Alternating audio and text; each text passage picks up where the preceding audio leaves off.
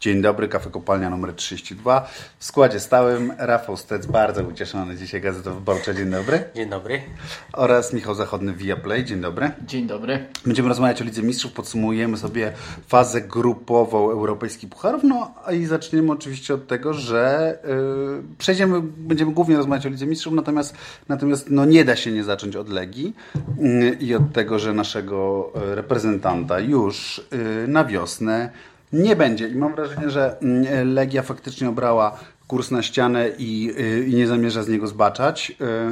Ostatnio przy okazji meczów Ligi Europy ciekawiej nawet niż na boisku jest w przededniu lub nawet tuż przed samym spotkaniem. Ale to jest standard, prawda? No tak. No, to znaczy, że faktycznie jest taki nowy świecki zwyczaj. I aż szkoda, że Legia już nie będzie grała w europejskich pucharach. Być może to zostanie przeniesione na ligę. Ale wyjaśnij, jaki zwyczaj? Fajny. Zwyczaj jest taki, że prezes Dariusz Mioduski zabiera głos tuż przed meczem w Lidze Europy i zabiera głos, że tak powiem, bardzo spektakularnie. To znaczy najpierw przed meczem z Leicester opublikował wywiad na stronie Legii, w którym wprost stwierdzał, że... To materiał PR-owy, nazwijmy. No tak, bo to materiał PR-owy... Jadł, ale to jest nie jest rozmowa z dziennikarzem, tylko z pracownikiem klubu. I to jest właśnie najciekawsze, że można tak sobie strzelić materiałem PR-owym w stopę. To znaczy jednak materiał PR-owy służy, jak sama nazwa wskazuje, ku robieniu sobie dobrego PR-u. Natomiast Legia zrobiła sobie PR dramatyczny. Czyli ten wywiad Dariusza Mioduskiego o tym, że Marek Gołębieski jest w zasadzie już na wylocie i przyznanie, że Legia celuje w Marka Papszuna, to miał być chyba... Co to miało być? To miał być pokaz siły? Ale siły czego? No, ja tak słyszałem od ludzi związanych z Legią, że to miał być pokaz siły, czyli takie trochę, wiecie, zachowanie w stylu, no my jesteśmy Legia, my dyktujemy te warunki, proszę bardzo, tak chcemy Papszuna, no to sobie go bierzemy, no jakby na tej zasadzie. Ja myślę, że to była desperacja, trochę bardziej niż pokaz siły, biorąc pod uwagę, że tak często odwołujący się klub, może po prostu prezes, do standardów europejskich, do klubów z odpowiedniego szczebla, do klubów, które są zarządzane przez ludzi, z którymi on ma styczność, VCA-u i tak dalej. I tak dalej. Którzy się dziwili, pamiętacie, dziwili się, jak to Legii może nie być w Europie. Tak, słyszeliśmy, to było bardzo potrzebne. Zawsze. Tak, i nie przypominam sobie takiej sytuacji, żeby prezes jednego klubu mówił otwarcie o tym, że chce zabrać trenera, który jest związany jeszcze kontraktem przez 7 miesięcy z innym klubem bezpośrednio, no nawet nie bezpośrednio, z klubem, który rywalizuje w tych samych rozgrywkach. Tak, bo chciałeś powiedzieć, że rywalizuje z Legią Mistrzostwo Polski, ale to nie byłaby prawda, wiem. Tak. I no, to coś spektakularnego. Zresztą był ten mecz z Napoli w Warszawie i wówczas prezes Mioduski też pod sam koniec wędrował z trybuny honorowej, czy tej głównej, na sam dół boiska. Raz, drugi, trzeci, tak jakby do sędziego, bo tam były kontrowersje odnośnie zagranej ręki. Tu znów coś, co no niespotykane jest po prostu, jeśli chodzi o standardy europejskie. Standardy europejskie, sposób zarządzania. Bardziej powiedziałbym w dawnym stylu włoskim. Jesus Hill i Hill byłby, zdaje się, wręcz dumny. Ja aż się chciałem przerwać, bo bym powiedział, że jednak we włoskim, niekoniecznie dawnym, zdarzają się różne rzeczy, ale faktycznie jak weźmiesz pod uwagę całokształt, to niczego nie zmienia. No tak, ale to było... Obowiązuje formułka, jeśli chodzi o pracę. Odkrywamy coraz to nowe sposoby. Legia Talks jest... No i właśnie... Tak, jest kolejnym nowym sposobem. Przeklinanie na własnego dyrektora sportowego. Ale to powiedzcie, o co chodzi, bo tego na przykład ja nie słuchałem. Wiem, że to jest była jakaś nasiaduwa wspólna z kibicami na Twitterze. Taka wersja audio. 6,000 kibiców, więc dość dużo. 6,000 kibiców w pokoju audio i prezes Mioduski był jednym z gości i faktycznie w pewnym momencie, nie wiem, czy dla rozluźnienia sytuacji, żeby pokazać, że jest jednym ze swoich. Nie mam pojęcia dlaczego, no ale stwierdził... Ja nie będę cytował... i świetnie, że mi się przypomniało teraz. Czekaj, za dużo wątków. Nie będę cytował tych przekleństw, natomiast faktycznie zaczął sadzić grube słowa na swojego dyrektora sportowego Radosława Kucharskiego, mówiąc, że go Opi. I że on go też tam strofuje i tak dalej, i tak dalej.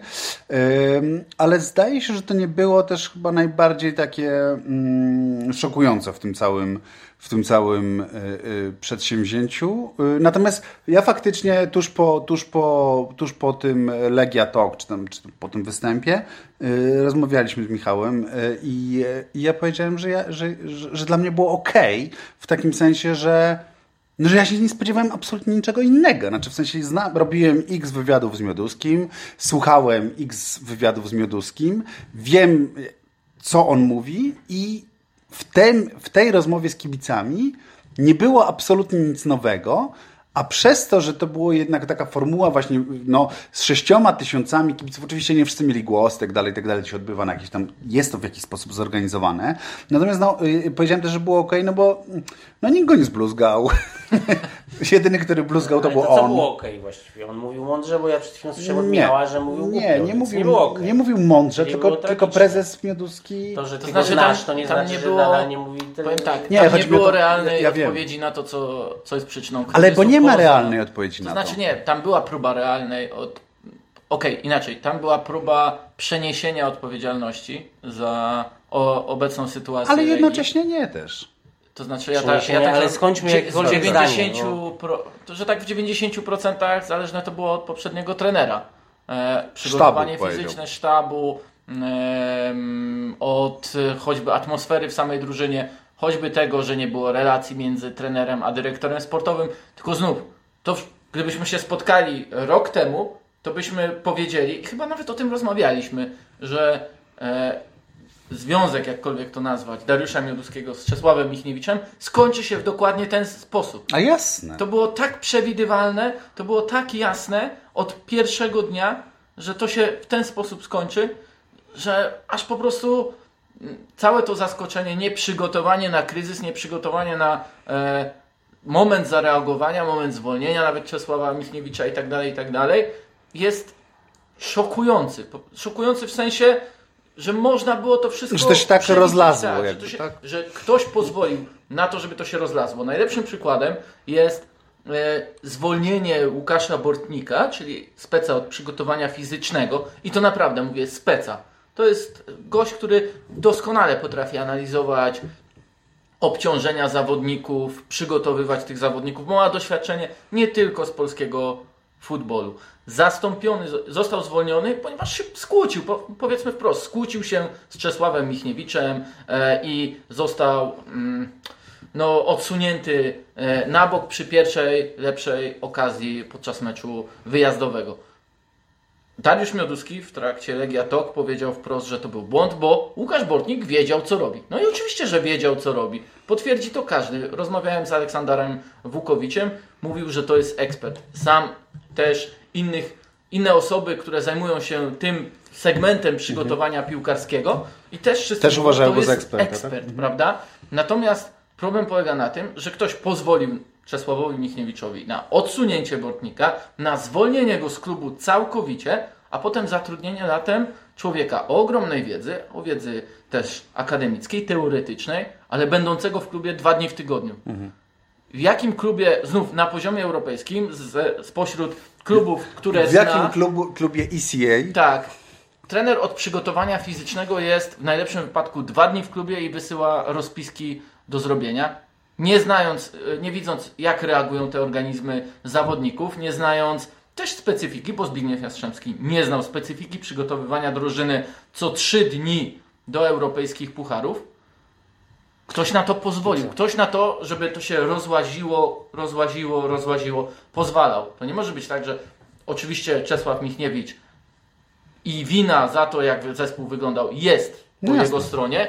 Na to, że nie potrafił zareagować, na to, że pewnie w jakimś momencie tego sezonu, co sam przyznaje nieoficjalnie, poczuł się tak zmęczony i tak, że tak powiem, trochę zadżumiony całą tą sytuacją i atmosferą, w którą cały klub się wplątał samoistnie, że po prostu nie był w stanie już... Znaczy wiesz, wplątał się w samoistnie. No, Czesław Michniewicz też się przyczynił do tego, że atmosfera była jaka była. Tak, no, to nie jest oczywiście. Tak, że... Nie. Ja tutaj nie neguję tego. Po prostu to było samoistnie, jako wszyscy wiedzieliśmy, że to się zdarzy, prawda? Tak, szybciej czy później, ale to się musiało po prostu zdarzyć, bo tam od początku nie było zaufania.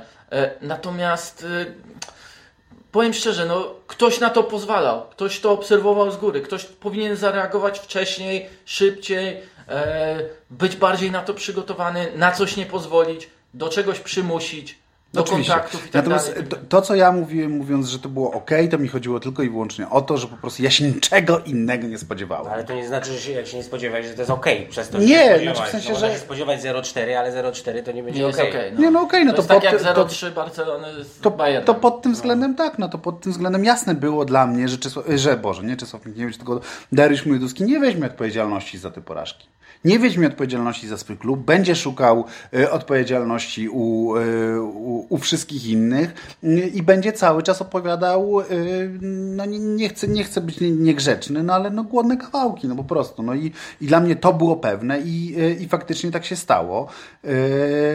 No i po raz kolejny mam wrażenie, że sam mecz ze Spartakiem już był kompletnie tylko jakimś takim nieistotnym dodatkiem do tego wszystkiego, co się wydarzyło wcześniej. No i tak jak powiedziałem, aż szkoda trochę, że Legia odpadła z Ligi Europy, bo co by było następne? Znaczy w sensie, co by było przy okazji następnego meczu w pucharach, co by nastąpiło tuż przed samym spotkaniem, co mogłoby odwrócić uwagę absolutnie wszystkich od tego co na boisku. No więc jak już wiemy, Legii niestety w Europie nie będzie.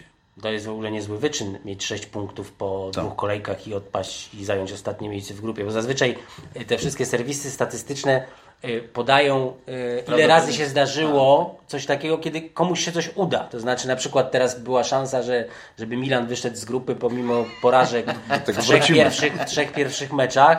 No i natychmiast wszędzie wyczytałem, że Łukasz i Atalanta, tak, jedyne dwa kluby w historii Ligi Mistrzów, a byłbym ciekaw, dowiedzieć się, ile razy się zdarzało, żeby drużyna, która zaczyna fazę grupową w europejskich pucharach, w Lidze Mistrzów albo w Lidze Europy, odpada, zajmuje ostatnie miejscu, pomimo, że... Sheriff awansował do Ligi Europy, więc jakby utrzymał się w pucharach, więc to pewnie jest trochę co innego. Ja mam wrażenie, że Legia to jest po prostu teraz pusty klub. Znaczy ja nie wiem, czym jest ten klub. Ja wiem, że tam jest Dariusz Mioduski, który tak jak na ostatnim podcaście mówiłem, że on trochę z trenerami postępuje według zasady zabierz mi dokądkolwiek, tak jak coś mówi, to też właściwie wyrzuca z siebie dowolne konfiguracje. Nie dowolne, to się kompletnie nie zgadza. Ale daj mi skończyć zdanie, żebyś się nie zgodził, bo to nie ma sensu inaczej. Więc w wielu momentach, kiedy chcę powiedzieć o kimś złe rzeczy, o trenerze, o dyrektorze, to oczywiście mówi świadomie. Natomiast to wszystko, co jest próbą jakiejś rzekomej analizy, to są właśnie takie przypadkowo jakieś dobrane konfiguracje słów i często takie odklejenie od rzeczywistości zaczyna mi to po prostu pobrzmiewać. Z polityki to znamy, bo właśnie te opowieści, że się w klubie dziwią, że nas nie ma w Europie, co to będzie za 2 lata, to trochę naprawdę, że wybudujemy milion aut elektrycznych, w Europie się będą z nami liczyć. Takie kompletnie... Ale wiesz co, to mi się akurat wypsnie, to powiem. Właśnie było w tym Legia Talk, tylko dorzucę, jedno takie super stwierdzenie po prostu rozłożyło mnie na łopatki. Szkoda zmarnować dobry kryzys. No szkoda! A mnie ja nie słuchałem, natomiast widziałem, no szkoda. Ty mi rzuciłeś, szkoda, świetne, ale to a propos przypadkowej konfiguracji słów, więc ta druga, to mnie z kolei ujęło, to akurat było gdzieś w opisie tego wydarzenia, że chaos wokół klubu jest robiony. Jest robiony ten chaos, no i to jest faktycznie, jeśli ten chaos wokół Legii jest robiony, to jest to skandal i ja współczuję prezesowi. Natomiast ja słyszę, że to on, nawet chaos to już zrobił kiedyś, znaczy, że on po prostu całkowicie wydrążył ten klub w tym sensie, że on wydrążył go z ludzi. To, co teraz najpierw powiedzieliśmy o tym Czesławie Michniewiczu, który z jednej strony dostaje władzę, żeby kluczowych ludzi wyrzucać z klubu, po czym się okazuje, że był najgorszym trenerem w ogóle w historii trenerstwa. Teraz obraził, tak, jak rozumiem, waszą relację dyrektora sportowego Kucharskiego. Znaczy obraził, on chyba nie jest świadom tego, że go obraził. Obniżał jego autorytet.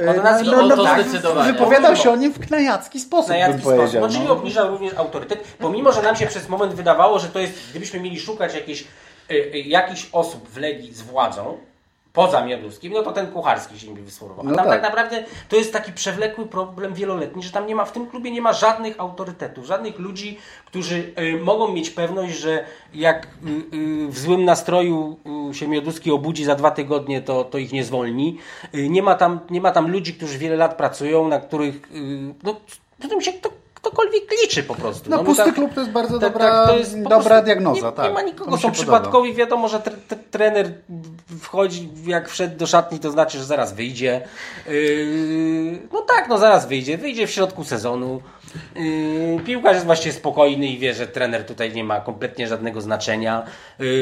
Ja już nie chcę zanudzać tymi, chociaż to nie mogę o tym zapomnieć i zawsze mi staje przed oczami to bajdurzenie o Bayernie jako wzorcu, ale wiecie, ale nie, bo to jest naprawdę istotne. Ja ostatnio używałem tego, że tam jednak w tym Bayernie, ja wiem, że to jest modelowy przypadek w Europie, ale chodzi mi o to, że tak jak w Bayernie zawsze jest jakiś Oliver Kahn, Rummenigge, Hennes, Salihamidzic, nie wiem, Nowajaksie, Overmars teraz, który tam jest chyba 10 lat dyrektorem sportowym. Te ludzie zrośnięci z tym klubem, ja nie używam słowa DNA, ale po prostu fachowcy, którzy mają tam określoną pozycję i których nie jest łatwo wyrzucić, którzy mają szacunek i na trybunach, i w drużynie, na których młodzi piłkarze może patrzą jak na jakieś wielkie postaci, tak, wzorce, czują może nawet czasami ciarki, jak na nich patrzą. W Legii, nie mówię, żeby było aż tak dobrze jak w Ajaxie i w Bayernie, w Legii nie ma nikogo takiego, po prostu nikogo. Jedyny nawet ten dla mnie...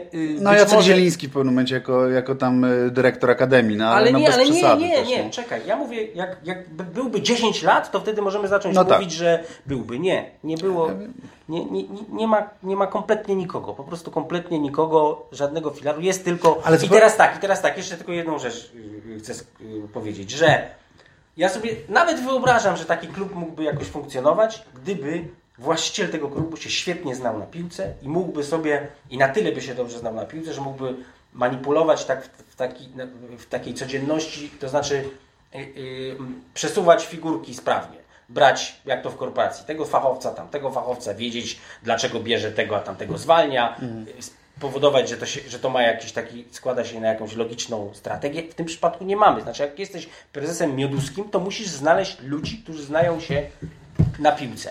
A prezes Mioduski niszczy tych ludzi. Po prostu niszczy. No i najśmieszniejsze w tej jego opowieściach o Papszunie, oczywiście to było skandalicznie niespotykane, bo zazwyczaj obowiązuje formułka, nie interesujemy się pracownikami innego klubu, to wiecie, wszyscy to znamy. Ale najśmieszniejsze było to, że wizja trenera Papszuna jest zbieżna z wizją prezesa Mioduskiego. No nic bardziej śmiesznego, nic śmieszniejszego nie przeczytam w tej dekadzie. Dopiero się rozpoczęła, to mogę powiedzieć w tej dekadzie, bo co najmniej 10 lat. No więc ja tylko chciałem powiedzieć, że twój wywód, bo oczywiście słuszny, ale już też chcę zmierzać ku innym regionom, budzi we mnie 2 pytania. Pierwsze pytanie jest takie, czy w ogóle w polskiej piłce funkcjonują tacy ludzie, tacy mocni ludzie. Trzeba ich budować, wiesz. Nikt nie sobie zbudował mocnego Marka Papszuna. Aczkolwiek też trzeba dodać, że Marek Papszun jest skłócony całkowicie w stanie wojny, bym powiedział, z Markiem Śledziem, z szefem Akademii. Ale to się zawsze może zdarzyć. Tak samo jak ja rzucam, był jakiś Hasan, ja już szukam. Też jest skłócony, tak. Był Hasan Salihamidzic i wiedzieliśmy, jakie miał relacje. Takie rzeczy się zdarzają. Tak. Ważne, że nawet w Bawarii się mówi o tej kulturze, nie pamiętam jak brzmi to sformułowanie po niemiecku, ale o tej takiej kulturze... wojny wewnętrznej. Takiej dyskusji, która jest prawie wojną, ale tak naprawdę jest konstruktywną awanturą. Wieszą. To się może zdarzyć, ale ten Papszun to jest przynajmniej człowiek, który ileś waży. No, osoby, które teoretycznie w danym momencie rządzą, tam nie ma moim zdaniem w ogóle trenerów, dyrektorów, tam są PO trenera i dyrektorów. W Legii, przepraszam. To są po prostu takie małe figurki, które wystarczy pstryknąć i ich nie ma. No, to one nic nie ważą. I drugie pytanie, czy da się, że tak powiem, znać na piłce? No i to jest jeszcze inna kwestia, ale to chyba zostawię jednak pytanie otwarte. Tak. Ma na maturze w 2028 interpretacja wywiadu. Czy ty chcesz coś, Michał, dodać na ten temat, czy już przejdziemy sobie do Ligi Mistrzów? Ojej, tutaj to jakbyśmy mogli, to byśmy rozmawiali pewnie jeszcze. No więc właśnie, godziny, ale dopiero prawda? Mieliśmy o Legii, więc chcemy podsumować, dobrze, co tak się działo. I tak dałeś dużo czasu ze swojego segmentu ściśle przygotowanego planu. Więc płynnie ruchem konika szachowego przechodzimy do... A właśnie, chciałem nawiązać do... Do szachów? Tak, do szachów. Chciałem zrobić mądre nawiązanie, ponieważ obserwowałem ze swoim bardzo amatorskim spojrzeniem na szachy rywalizację o Mistrzostwo Świata. To mam wrażenie, że błędy popełnione przez... Nepo, tak. O Jezu. Przez Nepo w tych ostatnich dwóch partiach. No to tak jakby każda kolejna partia w Legii zaczynała się od takiego błędu bardzo Ja próbowałem znaleźć analogię do tego w historii sportu i właściwie z fachowcami też od różnych dyscyplin nie znaleźliśmy do tego. Czy Nepo należy do ECA? Euro 2012. Ale to też nie jest ta skala. To znaczy 7-1 Brazylia. Ale ona nie była finałem. Ona nie... No ale półfinał u siebie. Tu chodzi o to, że tu się spotkały... Dwie równe drużyny. Tu się spotkali dwaj giganci, którzy...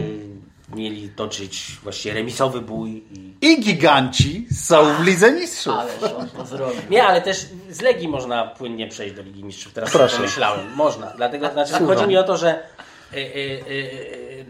ja sobie tak myślę, że naprawdę nastał czas, żeby ta Legia przynajmniej udawała, że boi się, że spadnie z Ligi. Z tak zwanej ekstraklasy. Mhm. Bo ten rok generalnie w piłce to tak trochę przebiega pod hasłem niemożliwe się wydarza. Że zastanówcie się, bo to jest największy problem chyba w dyskutowaniu o tej piłce współczesnej, która stała się taka bardzo zastygła, wszyscy narzekają, że zawsze te same drużyny, znacie to, tak. Znacie ten problem i nagle się okazuje, że w tym roku chcieli to wszystko zacementować, znaczy zapisać w prawie, czyli miała być taka Superliga. I naprawdę pół roku temu, nawet jeśli się znało skalę kryzysu w Barcelonie, nie wiem, czy ktoś by uwierzył w to, że Barcelona może odpaść w grupie Ligi Mistrzów, w której ma tylko jednego rywala z tych pięciu najsilniejszych lig, że strzeli dwa gole, że na tym etapie sezonu będzie siódma w lidze hiszpańskiej? Siódma. Wiem, że 6 punktów traci do Atletico Madryt. I naprawdę problemem Barcelony z tego sezonu, największym problemem Barcelony może nie być to, że odpadli teraz, chociaż tylko że nie awansują do następnej. Też byśmy nie wymyślili jeszcze bardzo przed chwilą, że Juventus, który przez całą dekadę robił w lidze włoskiej co chciał i miał jeszcze większą przewagę niż Legia w naszej lidze, nagle do poprzedniej edycji Ligi Mistrzów się dostanie rzutem na taśmę tylko dlatego, że sobie krzywdę zrobiło Napoli gdzieś tam, a teraz też jest pod Atalantą kilka punktów i też nie widać wcale wielu poszlak pozwalających wierzyć. I to mimo zmiany trenera i tak dalej. Zmian było dużo, można tłumaczyć. Chodzi mi o to, że ja nie twierdzę, że Legia spadnie, ale znam taki scenariusz z drugiego końca skali, to było to sobie Leicester. Pamiętacie, jak Leicester zaczynało od Ranieriego wygrywać w lidze angielskiej? No. To była taka narracja, którą znamy. Spieszmy się kochać Leicester, bo zaraz odpadnie. I komuś się po prostu nie mieszczą pewne rzeczy w głowie. Ale to, że się komuś coś nie mieści w głowie, to nie znaczy, że się nie wydarzy. Na przykład nie mieściło nam się w głowie, że jakiś mały, niewidzialny wirusik spowoduje, że wszyscy się zamkniemy w domach na 2 lata. I to Leicester to było tak, że była 10. kolejka, 15, 17, 20, nie zacytuję wam, ale było cały czas, że to za chwilę się musi śpieszyć, to jest niemożliwe, dopóki to Leicester bardzo późno się mogło, a tutaj ta Legia jest w stanie takiego rozkładu, że przydałoby się nawet sztucznie, zamiast budować ten milion, opowiadać o milionie samochodów elektrycznych ludzkiego, znaleźć dla tej Legii też jakiś cel, bo popatrzcie, teraz trochę ta Legia odpadła z Ligi Europy, wiadomo, że jest Puchar Polski. Ale nie, właśnie chodzi o to, że jeśli wykluczymy i właściwie prezes Mioduski zamiast przyznać i ogłosić i zmobilizować, że sytuacja naprawdę jest tragiczna,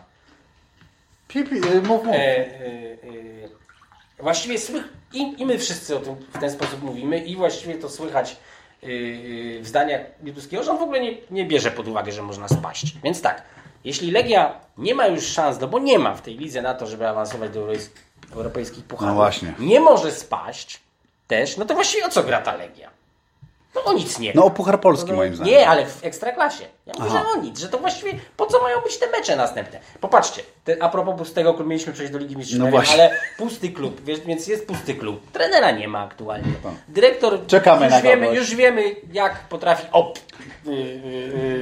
strofować tego, którego w lidze nie ma o co grać. No przecież się nie da spaść. No to nie ma o co grać. A już nie możemy awansować. Dlatego Legia nie jest memem, a jest gifem. Tym gifem, gdzie jest ten piesek siedzący na krzesełku takim jak Rafał. Chyba, czy to jest może mem, ale mi bardziej podoba się jako gif, gdzie tam się jest zbliżenie. It's fine, tak? Ten co płonie. It's fine, wszystko płonie, pusty dom płonie.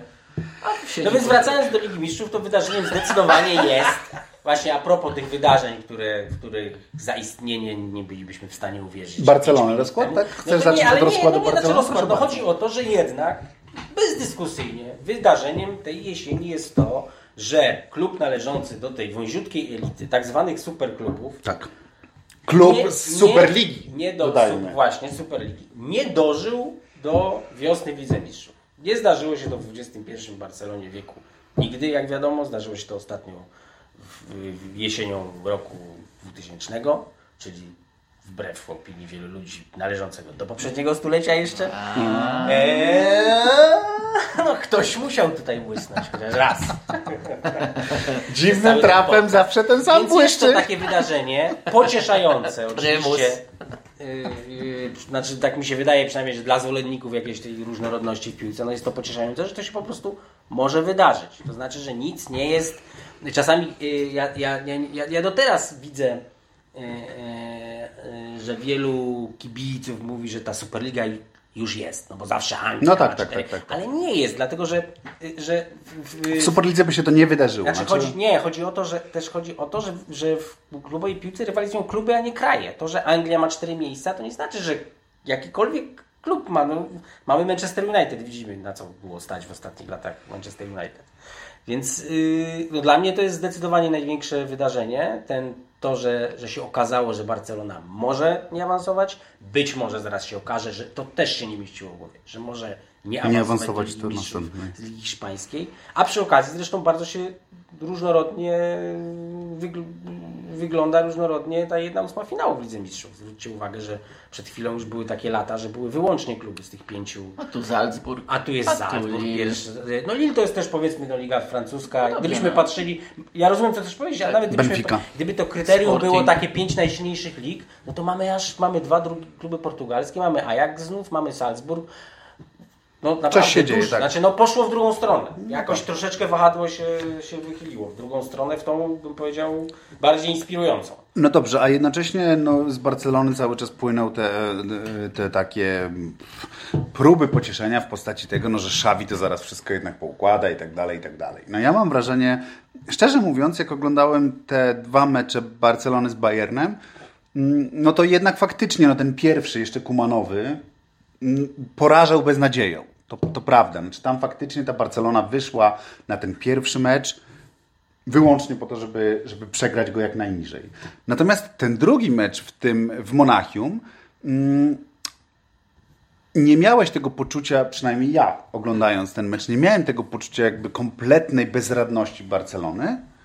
Inaczej, nie miałem poczucia, że Barcelona wyszła wyłącznie nie przegrać, natomiast miałem poczucie bezradności. Znowu, to znaczy miałem wrażenie, że ten Bayern gra sobie tak na 3. biegu, no, ale oni nawet o tym prawie otwarcie mówili. Tak, no te słowa Thomasa Millera chyba. Że lubię grać z Barcelona. Zresztą mówi z bezpośredniością i szczerością Magnusa Carlsena, który też recenzuje bardzo brutalnie przeciwników, bardzo często. Zresztą siebie również. No to Miller, który powiedział, że Barcelona technicznie to jest top, ale no gra z intensywnością, która nie pozwala. No mówmy się, z Bayernem ostatni rok to jest 0-3, 0-3, 2-8. Tak, nie no, masakra. To jest w ogóle inna liga gdzieś. No, to jest poziom. Arsenal osiągał takie wyniki z Bayernem. To jest poziom Legii Warszawa, który kiedyś 4-8 przegrywa w Lidze Mistrzów, pamiętajcie. No, ale nie, chodzi mi o ten, chodzi mi o ten dystans, który już teraz jest. Dla mnie nawet nie tyle bezradność, co strach. No właśnie ja strach widziałem w pierwszym meczu, wiesz, a w drugim... Nie, ale strach był w takim poświęceniu się do końca temu, co oczekiwał trener, nowy trener.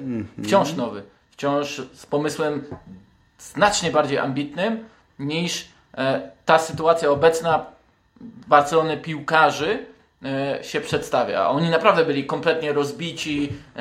No, poziom intensywności treningu za Kumana, można tutaj wymieniać wiele różnych czynników. Nie tylko za Kumana, zdaje się. Nie, w sensie, że problem z intensywnością treningu chyba się wlecze od jakiegoś czasu. Tak, że Luis Enrique był pierwszy, tak, który jakby zdjął pedał. Natomiast, żeby grać w tym stylu, w jakim wymaga od Barcelony Xavi, no to jest dokładnie tak, jakby, nie wiem, Pep Guardiola oczekiwał, Nagelsmann i tak dalej. Trzeba iść do końca. Jeśli chcesz odebrać piłkę, prawda? Chcesz odebrać piłkę w wysokim pressingu, no i możesz dobiec do przeciwnika na taką odległość, jaką ja jestem od ciebie i pozwolić mu grać. A tak grała Barcelona.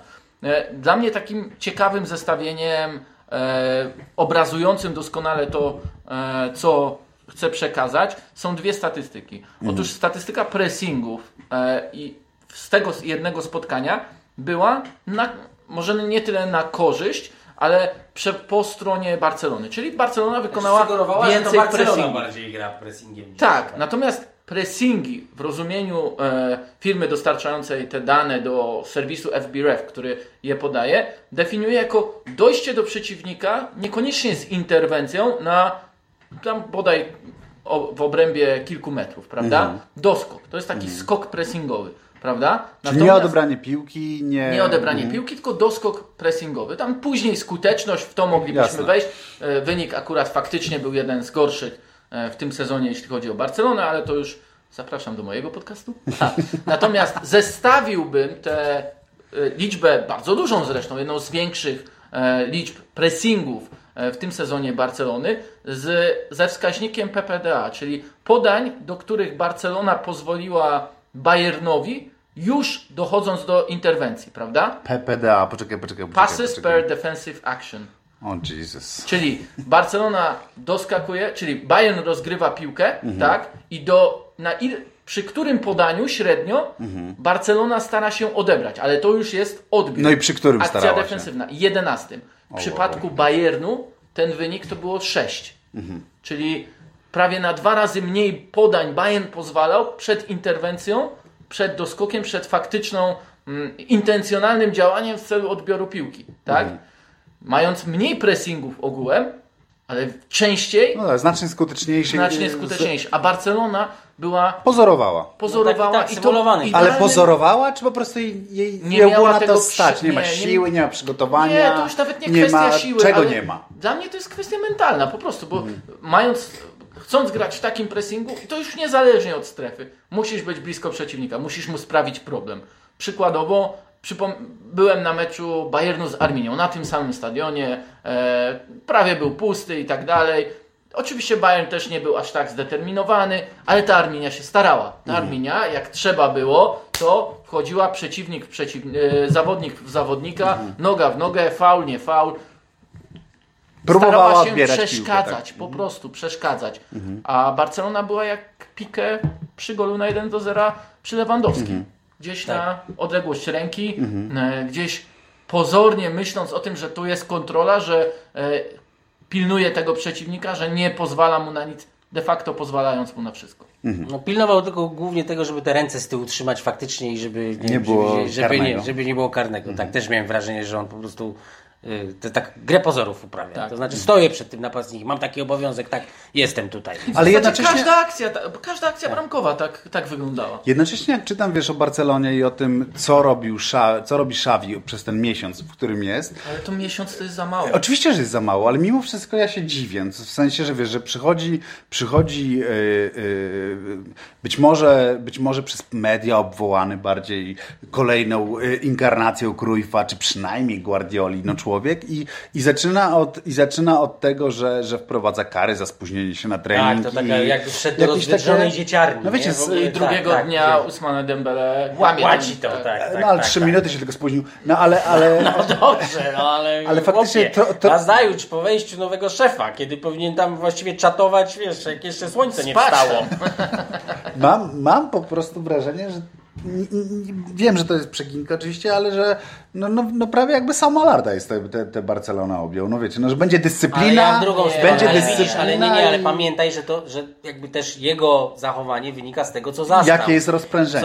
Co zastał, więc prawdopodobnie ja w drugą stronę pomyślałem, że skoro on coś takiego robił, ja nie mam żadnych wątpliwości, że jednak Xavi to jest taki trener od piłki nożnej. To znaczy, że on ma idee czysto piłkarskie. A jeśli on wchodzi i się okazuje, że zacząć trzeba od tego, że my w ogóle wprowadzamy tu jakiś regulamin. Jakiekolwiek zasady. I on zaczyna mówić, pamiętacie, pierwsza konferencja i on zaczyna wspominać, że on z kariery pamięta tak, że jak w szatni wszyscy podążali za regułami, to było dobrze, a jak przestawali przestrzegać reguł, to zaczynało być źle. To znaczy, że tam to też to tak jak trochę jak z Legią, to znaczy, że ten poziom zepsucia jest bardzo... gnicia jest bardzo głęboki i tam trzeba zacząć od jakichś absolutnych podstaw, bo tam pełno tych reguł właściwie, tego co on wprowadził. Tak. Jest grubo. To znaczy dotąd tego nie było?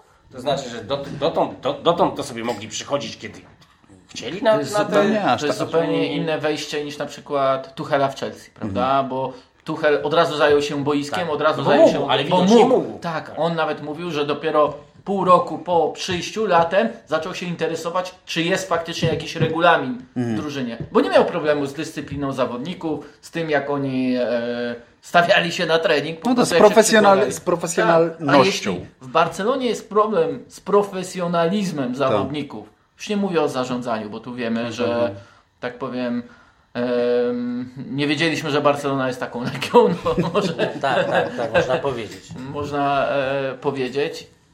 No to naprawdę on musi zacząć od wyznaczenia choćby standardów zachowania, a później wejść na boisko, a jednocześnie widać, robić dwutorowo. Tak, widać, że on na boisku próbuje. To znaczy, to jest tak, że ta Barcelona faktycznie już gra inaczej. Absolutnie tak. Już widać ten pomysł, tak? Jest to, co tu mówisz, jest to podejście, nawet próba, tak? Być może to jest na razie pozorowane, być może to jest problem z mentalem, ale ta zmiana następuje. Zmienił w tym sensie, że zmienił też, tam się ostał z poprzednich ekip. Ja mówię o szerokim sztabie, no to tam się tylko jakiś chyba ostał trener bramkarzy, tak? Bo trener bramkarzy i chyba jeden z fizjoterapeutów. Dla mnie najbardziej pocieszna to ta decyzja, żeby nie mieszkać przy Camp Nou w pięciogwiazdkowym hotelu, tylko w takiej zwykłej sieciówce, do której my byśmy mogli zamieszkać. Reakcja po Mistrzostwach Świata w 2018 roku, no bo z reprezentacją Polski też tak miało być. Jak? Że koniec takim luksusem wielkim, tak?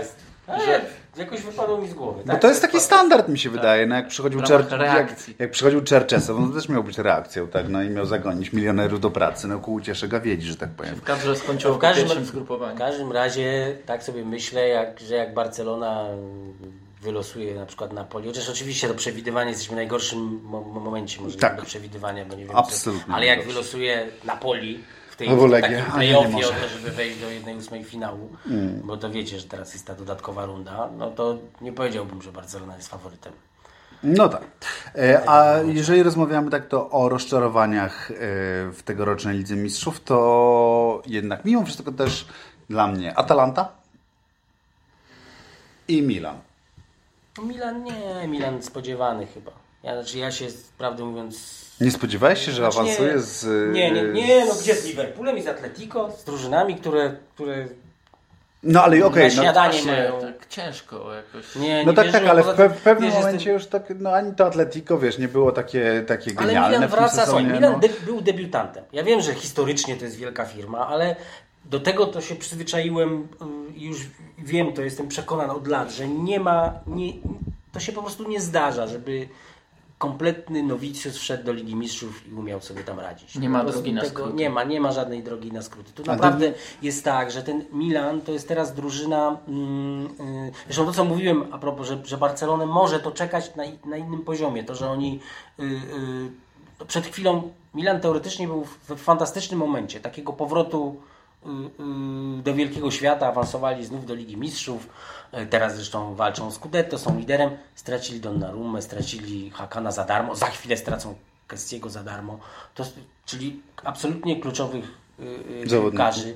Oni mają zawodników, którzy pamiętam, że jak sobie to porównywałem przed pierwszym meczem w Lidze Mistrzów z Liverpoolem, tym, który zresztą niewiele brakowało, żeby się całkiem nieźle zakończył, to było tak, że z tych występów w Lidze Mistrzów piłkarzy Milanu tworzących jedenastkę rzuconą tam na Anfield, jakbyśmy usypali na kubkę te mecze jakieś pojedyncze gdzieś w Lidze Mistrzów, to było to jeden pojedynczy piłkarz Liverpoolu na tyle, ile oni wszyscy razem wzięci. To są młodzi piłkarze, którzy do niej, oni, znaczy to jest drużyna nawet nie na jutro, tylko na pojutrze w skali europejskiej, zdecydowanie. No jeszcze ma tego 40-letniego Zlatana, naprawdę. Ja wiem, że dzisiaj mamy taki moment trochę weteranów. Ja nie wiem, czy to jest zmiana taka systemowa. Wiadomo, chyba systemowa.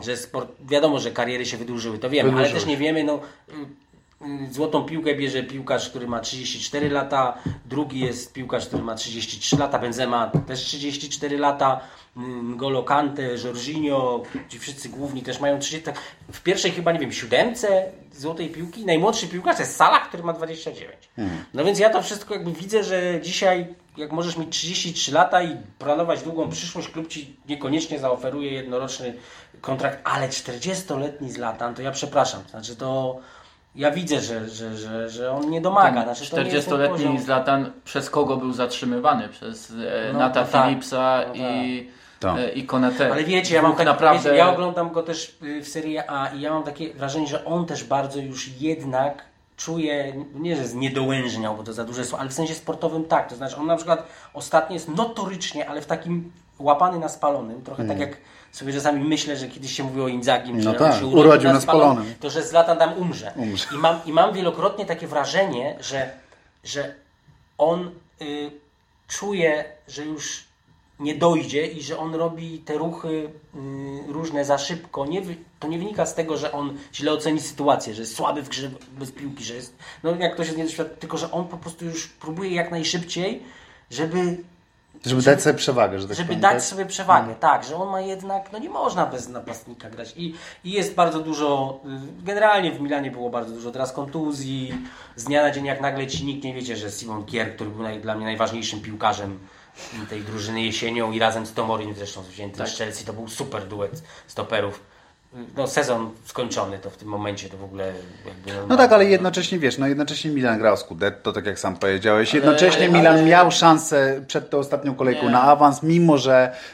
Ale miał skutek tego, ale wiedział, że Liverpool przyjeżdża jednak z trzema zawodnikami, znaczy w tej podstawowej 11 znalazło się trzech zawodników. 18-letni Tyler Morton, który okazało się, że nie odstaje poziomem od drużyny walczącej o Scudetto. No tak, ale Minamino grał w środku pola, tak? Oczywiście. Ale pamiętajcie, że to, że miał szansę na awans, wynika nie z tego, jak sam Milan nawet grał. Chociaż mieli ogromnego pecha. Bo pamiętajcie, że oni z Atletico u siebie do 84 minucie prowadzili, a ostatecznie przegrali ten mecz w doliczonym czasie gry. Ale też trzeba pamiętać, że miał szansę dzięki temu, że Liverpool wszystkim punkty pozabierał i dlatego do końca nikt tam właściwie nie miał punktów.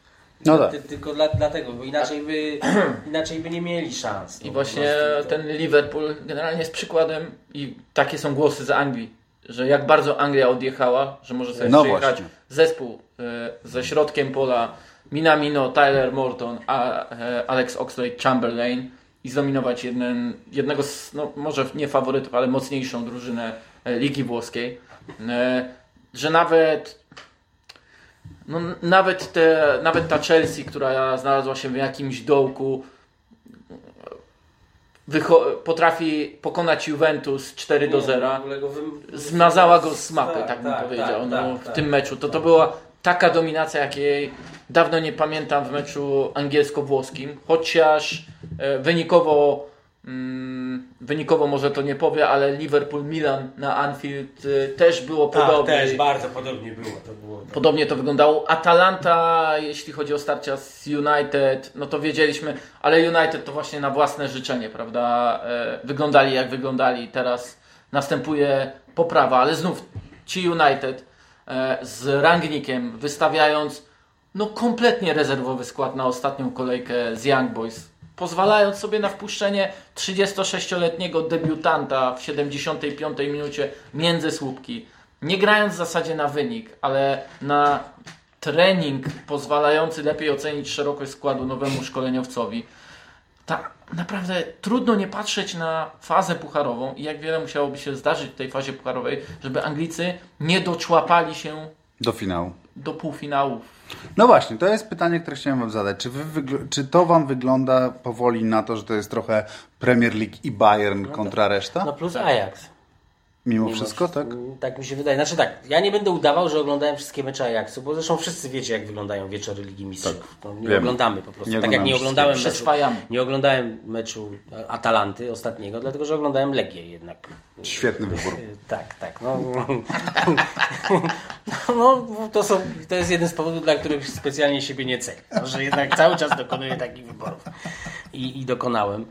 Ale no, trochę to zaczyna wyglądać tak jak ten Ajax, jak nie wiem, jak Borussia Kloppa kiedyś, to znaczy, że tam jednak system działa, a nie konkretni piłkarze i to, że my sprzedaliśmy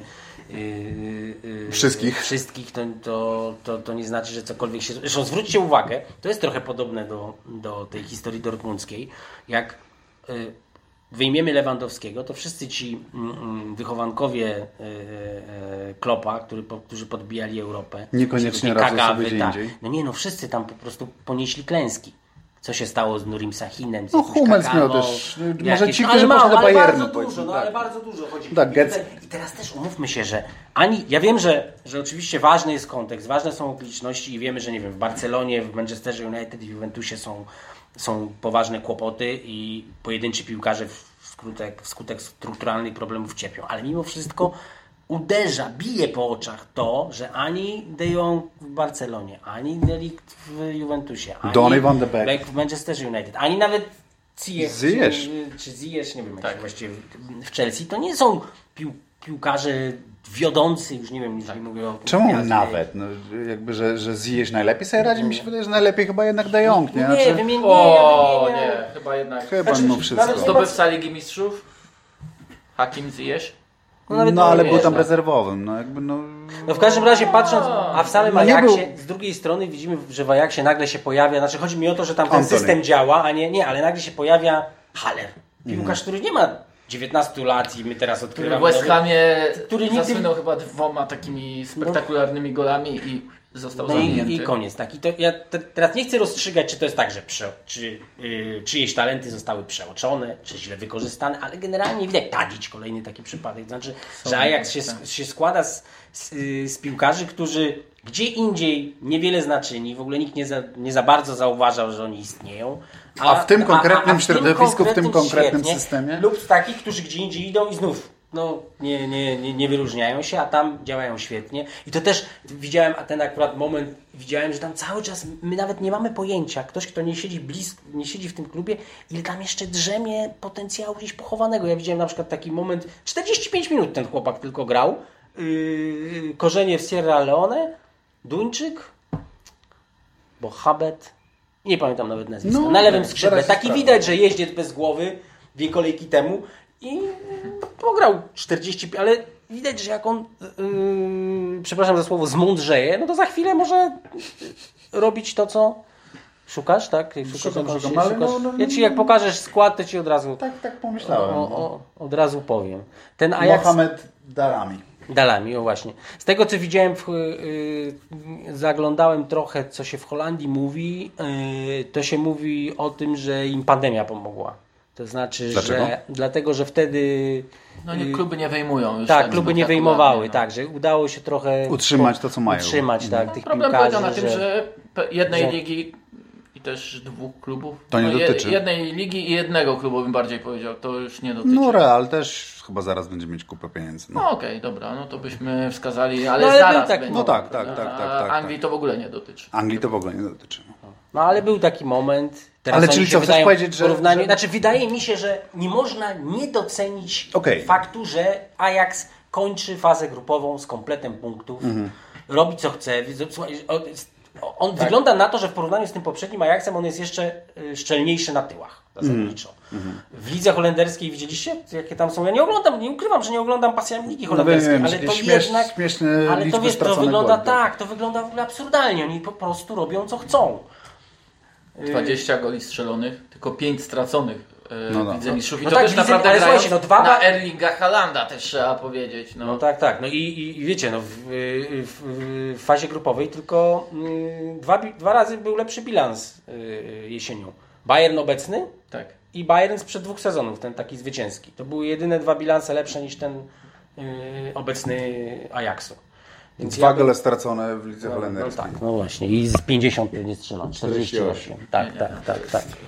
No tak. To jest... Grają w swoje... I widziałem zresztą w momencie chyba po 4 kolejce, bo ja trochę patrzę, znaczy ja mam takie przekonanie, że nie ma co oceniać tego, co się dzieje w Lidze Mistrzów w momencie, w którym już drużyna awansuje. Oczywiście czasami cały czas gra świetnie, ale no jednak to jest trochę... Ale do tego momentu, kiedy Ajax walczył, to oni tych goli... To chyba w ogóle Chelsea miała chyba... Chelsea miała tylko... To była jedyna drużyna, która tak często odbierała piłkę tak blisko bramki przeciwnika. To jest była jedyna w całym tym. Ale też jeśli chodzi o gole oczekiwane, to chyba City tylko... Ustępował Ajax. Sprawdzamy. Możesz. Tylko, że mówię Ci, że musiałbyś to sprawdzić chyba po 4 kolei, bo ja nie mówię, bo ja mówię Ci, że ja trochę oddzielam to... po 6, a czemu nie możemy sprawdzić? A możemy, bo ja trochę oddzielam to granie...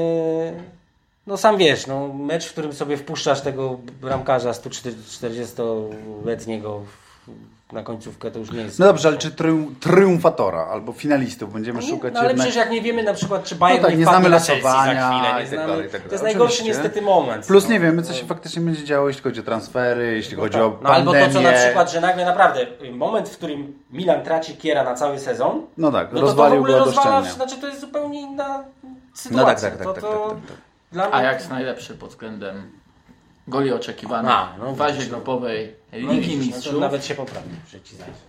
Proszę, a to tutaj to jest. Przed City i przed Bayern. Czyli przed Chelsea, tak. Natomiast sprawdzam również te kwestie pressingu, bo to też jest ciekawa sprawa. No i tutaj Salzburg, Chelsea, Lipsk, City, Dortmund. Ajax nie. A może Ajax po prostu? Nie musiał. Oczywiście, tak też, jasne. Tak też bywa. Więc Anglia, to jest rzecz oczywista. Anglia, Bayern i mi się wydaje, że jednak ten Ajax, tylko że nie wiemy, to losowanie może wszystko zmienić. No, tak. Nagle powiemy na przykład, że dwie najlepsze drużyny to są Bayern i Chelsea, a one na siebie wpadną. Ja bardzo liczę, że Ajax zagra z taką Chelsea. W sensie liczę, że Ajax dostanie trudne losowanie. Żebyś się sprawdził. Tak, żeby dostać takie spotkanie marki premium. Żeby mieć po prostu szansę pooglądać to, co oglądaliśmy, jak Ajax musiał grać z Realami Madryt i Juventusami. Turyn. 2 czy 3 lat Turyn. 2019-2020. Dobrze. 50 minut porozmawialiśmy. Co tam jeszcze w planiku masz? Nie, właśnie chyba już nic. Już chciałem to jakoś tak ładnie, zgrabnie zakończyć i nie mam tutaj, prawda, takiego jakiegoś pięknego przejścia. Chciałem powiedzieć, że bardzo ciekawe drużyny znalazły się w Lidze Europy, ale o tym chyba nie będziemy wchodzić. Ale faktycznie, jak sobie patrzę na to, kto pospada do tej Ligi Europy, to ta Liga Europy zaczyna się mienić jako takie rozgrywki, które cholera trzeba będzie śledzić dalej. A za dużo tej piłki jak dla mnie już jest po prostu. A tutaj jak patrzę, że jest Dortmund, że jest Barcelona. Ale co ty chcesz w tej Barcelonie zobaczyć? Ale co ty chcesz w tej Barcelonie? Wiesz co, strasznie chciałbym zobaczyć, jak Barcelona się bije o puchar UEFA. To jest coś, czego im brakuje. Ja bym chciał jednak puchar zdobywców pucharów. Ja atencję do pucharu zdobywców pucharów. Nie ma tak puchar zdobywców pucharów. Wtedy Legia by miała szansę w przyszłym sezonie. Przynajmniej na półfinał. Zaszaleć. Bo przecież... Zdobędzie. Nie, chodzi o to, że na przykład nie ma 4 drużyn, które wygrają Copa del Rey, więc nie byłoby w tych rozgrywkach 4 rywali z Hiszpanii dla Legii. Ja po prostu widzę, myślę, że prezes Mioduski już by miał obliczone, jak właściwie będzie ta droga po brąz, droga po trofeum, w pucharze zdobywcy pucharów wyglądała. Jest to Liga Mistrzów też jest fajna, 1/8 finału. Ten Salzburg to naprawdę jest wydarzenie, Popatrzcie zresztą, że jest Salzburg w 1/8, nie ma tam Lipska, a przecież w tym łańcuchu pokarmowym on jest poniżej. To właśnie. Temat Lipska zasługuje nie na osobny, ale sam podcast, ale pewnie jakiś segmencik. Proszę, będziemy... otwieram segmencik Lipska. Ja Ci nie opowiem w 6 minut, jak ten właśnie wymarzony trener Jesse Marsch Olivera Mintzlaffa zawiódł go kompletnie. I doszło do momentu, w którym oni sami powiedzieli sobie coś, co nie zdarzyło się w Legii, a w tej korporacji Red Bulla doszło, że moje metody nie działają, powiedział Jesse Marsch do Olivera Mintzlaffa. Oliver Mintzlaff fantastyczny w ogóle. Tak, a Mintzlaff tak powiedział, widzę, że twoje metody nie działają, widzę, że chciałeś za dużo zmian wprowadzić w porównaniu do tego, jaki mieliśmy skład, jaki mieliśmy styl za Juliana Nagelsmana. Więc trzeba i nie padło, że to w ogóle wszystko wina tego trenera. 90% wina sztabu. Głosowania nie wie, co robić. Nie, nawet piłkarze mówili, że lubili metody Jesse'ego Marsza, że lubili to, jak latem... A czy dyrektor sportowy został nazwany... że Olivera Mintzlaffa? Nie, raczej nie. Dziwne. Tam jest poszukiwania. Tam są poszukiwania dyrektora sportowego, nawiasem mówiąc. I... No, piłkarze lubili Jesse'ego Marsza, lubili jego metody, nie lubili tego, że często wprowadza jakieś zmiany taktyczne i tak dalej, rotuje ustawieniami, bo byli przyzwyczajeni, że Julian Nagelsmann raczej wałkuje ten swój plan bardzo skutecznie zresztą. A ten dużo zmieniał? Dużo zmieniał, średnio co 3 mecze ustawienie i co jest jednak dosyć spektakularne. Natomiast on na przykład miał takie metody, że latem zebrał zawodników i jako pierwszy trener w ogóle w historii Lipska zapytał ich, co możemy w klubie poprawić, co możemy zrobić lepiej, co możemy wam... jak wam pomóc w skrócie. Jak wam pomóc, tak. I to było takie inne, prawda? Ciekawe. No ale mimo wszystko to zawiodło, ale zawiodło w ten sposób, że trener będący, też to jest ciekawe, na kwarantannie powiedział, ja już nie wejdę z powrotem do tej drużyny, jej nie naprawię. Nie, to w ogóle inna cywilizacja. Inna cywilizacja. Jak się tego słucha. A dlaczego nie Lipsk? Tak można zapytać. No, ale to... W kontekście drużyny, od której zaczynaliśmy. To ten Lipsk będziemy obserwować też właśnie w Lidze Europy też. No tak. Zresztą pamiętajcie, że to... z ciekawym szkoleniowcem. Że to niezależnie od tych wszystkich okoliczności też jest tak, że gdyby na przykład Lipsk miał taką grupę jak Salzburg, a Salzburg taką jak Lipsk, to w ogóle w Lidze Mistrzów oczywiście by się mogło zupełnie inaczej. No znowu to jest tak, że... Losowanie. No to losowanie to są fundamentalne rzeczy. Proponuję wam. A w ogóle nie powiedzieliśmy ani słowa, że oszukali i okradli Polskę. Ale to a tego rodaka Nie, bo o tym nie będziemy rozmawiać. Proponuję wam takie pary w barażach o Ligę Europy. Proszę. Barcelona, Napoli. Biorę. Atalanta, Real Sociedad. Biorę. Lipsk, Glasgow Rangers. Nie bierzesz? Biorę. Nie, zacząłem patrzeć po prostu. Porto, Lazio. Zenit, albo nie, Sevilla z Bragą, nazwijmy to. Po prostu chcesz... Sheriff, Dinamo. Czemu nie? Zenit, Olympiakos. No. I Borussia Dortmund. Kto tam nam został? Chyba Real Betis. No ale to nie może. Aha, może. Boże. Borussia Dortmund z Realem Betis tak, może tak. To jest z tego samego kraju. Nie są z tego samego kraju. Jesteś pewien? No, otwieraj. Sprawdziłem. Tego nie było w planie. Nie zapisał sobie, gdzie leży Sevilla. Nie miałem tego przygotowanego i faktycznie. No dobrze, on this bombshell, będziemy się żegnać. Ja za to obiecałem, słuchajcie, że wykonam pozdrowienie w naszym podcaście i to czynię. Pozdrowienie na Dolnym Okotów, ale nie tam, gdzie wymyślicie. Nie na Siekierki. Czyli jednak. Że miałem pozdrowić córkę mojego kolegi, która słucha naszego podcastu, Jagodę. I co czynię? Wy też pozdrówcie Jagodę. Jagoda, pozdrawiamy. A całe resztę się żegnamy. Dziękujemy bardzo. Do widzenia. Zatrzymaj to. Nie tu. O Boże. To będę musiał ciąć znowu.